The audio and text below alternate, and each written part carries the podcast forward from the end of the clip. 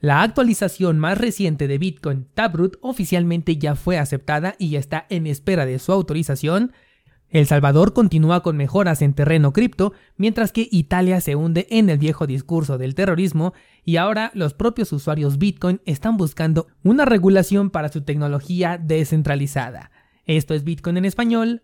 Comenzamos.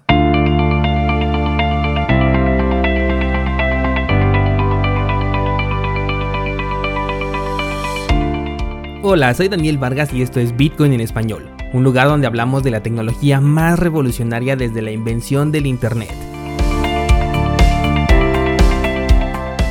¿Crees que estoy exagerando? Ponte cómodo y déjame ser tu guía en un camino sin retorno, el camino a la descentralización. Bienvenidos descentralizados otro poco y nos quedamos sin episodio el día de hoy debido a un problema que tuve el día de ayer con la energía eléctrica, pero bueno, afortunadamente fue solucionado, aunque lo que sí es que me atrasé un poquito con la creación del contenido para cursos Bitcoin, ayer ya no me fue posible publicar el microanálisis que publico a diario, pero el día de hoy me pongo al corriente, voy a publicar dos microanálisis, también el día de hoy te aviso que comenzamos con un nuevo curso, toca turno ahora de hablar de la Spectre Wallet, no voy a hablar de la versión física todavía, sino de la versión en software, que es un desarrollo súper interesante, que sí se puede complementar bastante con la Spectre DAI, que es ya el dispositivo en hardware, ya estoy revisando también los materiales para ver si puedo armarla y compartirla con todos ustedes, pero eso ya será próximamente. Pero hoy comenzamos con este nuevo curso. También ya está la encuesta publicada del análisis de este mes en cuanto a proyectos cripto. La votación todavía está abierta, pero por lo que veo la ganadora va a ser Solana, lo cual me da muchísimo gusto porque la verdad es que ya tenía ganas de aprender sobre este proyecto y ver por qué eh, tanto hype alrededor de, de Solana. Todo puede cambiar porque la votación sigue abierta, pero por el momento esta es la que va ganando y por bastante. Lo más seguro también es que lo publique hasta el día jueves, por lo mismo de que ayer no pude trabajar, normalmente lo publico los miércoles, pero bueno, voy a tratar de apurarme para tenerlo en tiempo y forma. Hablemos un poco ahora sobre el precio de Bitcoin, aunque la verdad todavía hay muy poco que decir. Sí tuvimos un movimiento alcista, pero de hecho es el complemento del que ya vimos la semana pasada, pues ya habíamos visto que el precio tocó el, el nivel de soporte y rebotó, por lo que ya habíamos planteado este escenario de la búsqueda de la zona de resistencia.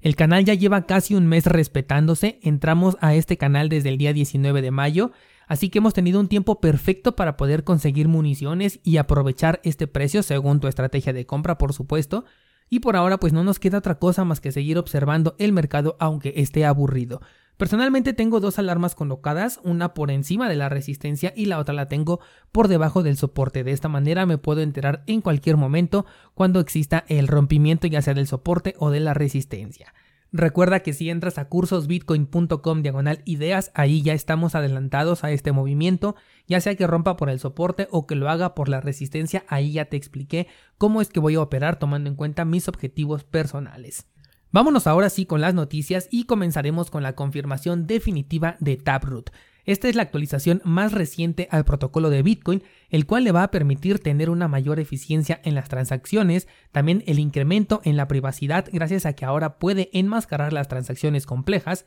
lo cual nos puede ayudar por ejemplo cuando hacemos un conjoin que es una transacción de mezcla de UTXO porque ahora esta clase de transacciones se pueden ver exactamente igual que una transacción simple de una dirección a otra. Lo mismo si generamos pools de transacciones en las que un grupo de personas deciden mezclar entre ellos sus Bitcoin, ahora todas se van a ver iguales y esto también abre paso a que no se puedan marcar estas direcciones como sucias o que las pongan en la lista negra. Para la activación de Taproot se requerirá que el 90% de los bloques se firmen con esta aprobación por parte de los mineros y este fin de semana el evento justamente ocurrió, ya el 90% de los bloques se firmaron con esta aprobación, ahora ya nada más estamos esperando la activación, la cual ya es inminente y se va a realizar el próximo mes de noviembre de este año. Más o menos será por ahí del día 14 del mes de noviembre. Recuerda que esta fecha es aproximada porque las actualizaciones en Bitcoin se miden en el número de bloques y no en tiempo real.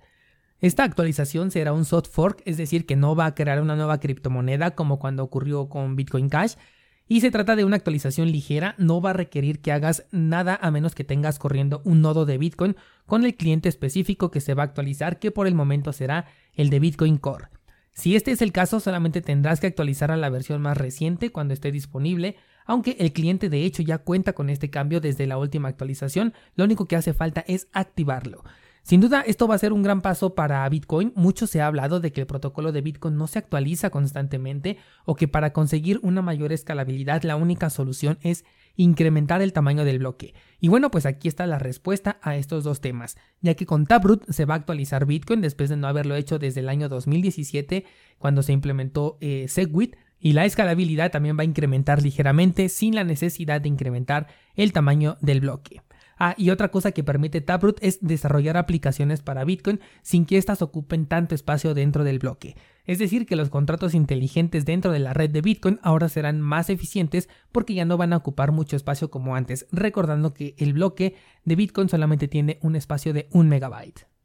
Vámonos con el siguiente tema. La ley que permite a Bitcoin ser moneda de curso legal en El Salvador sigue dando de qué hablar esta semana. De hecho, creo que el próximo lunes le voy a dedicar un episodio especial a este tema, porque estoy viendo información que me parece bastante extraña, sobre todo de las personas de las que viene. A manera de adelanto, déjame te cuento que he visto algunas personas publicando que para cuándo su país va a convertir a Bitcoin en una moneda de curso legal. Esto nos habla de que sí seguimos acostumbrados a obtener un permiso por parte de una autoridad para poder utilizar algo que no aparece dentro de la ley, ya que una aprobación de este tipo no le beneficia en absolutamente nada a Bitcoin, pues este ya puede ser utilizado en cualquier parte del mundo. Otro discurso que estoy leyendo mucho es que como Bitcoin no puede deslindarse de la moneda fiat que se utilice en el país que la está declarando como moneda de curso legal, entonces esto representa un fracaso para Bitcoin, siendo que no es la moneda la que está mal, sino el uso que se le está dando no es el adecuado si es que consideras que esto es un problema.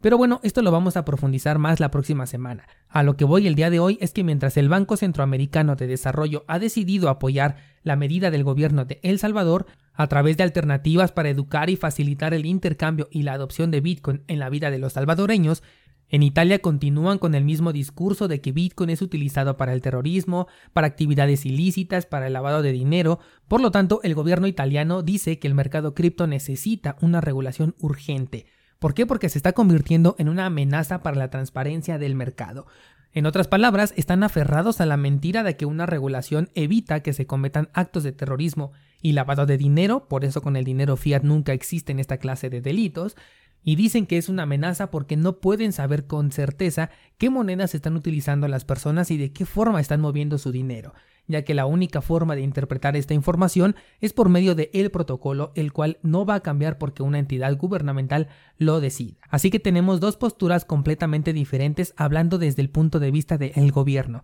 Pero por otro lado tenemos a una organización sin fines de lucro que está en Nueva Zelanda, la cual está pidiendo a la primer ministra de este país que se acepte Bitcoin como una moneda extranjera, con la finalidad de facilitar la transición de los turistas cuando se abran las puertas luego de este periodo de cuarentena. Esta es la clase de mensajes que te decía hace un momento. Bitcoin ya puede ser utilizado por cualquier persona en el mundo sin importar si es de Salvador o de Nueva Zelanda, sin ninguna de las complejidades que le va a agregar un gobierno con su aceptación como moneda de curso legal o moneda extranjera, como le quieras ver, sobre todo porque las personas se confunden cuando se promulgan estas leyes, porque se dice que Bitcoin va a funcionar de cierta manera según esta ley,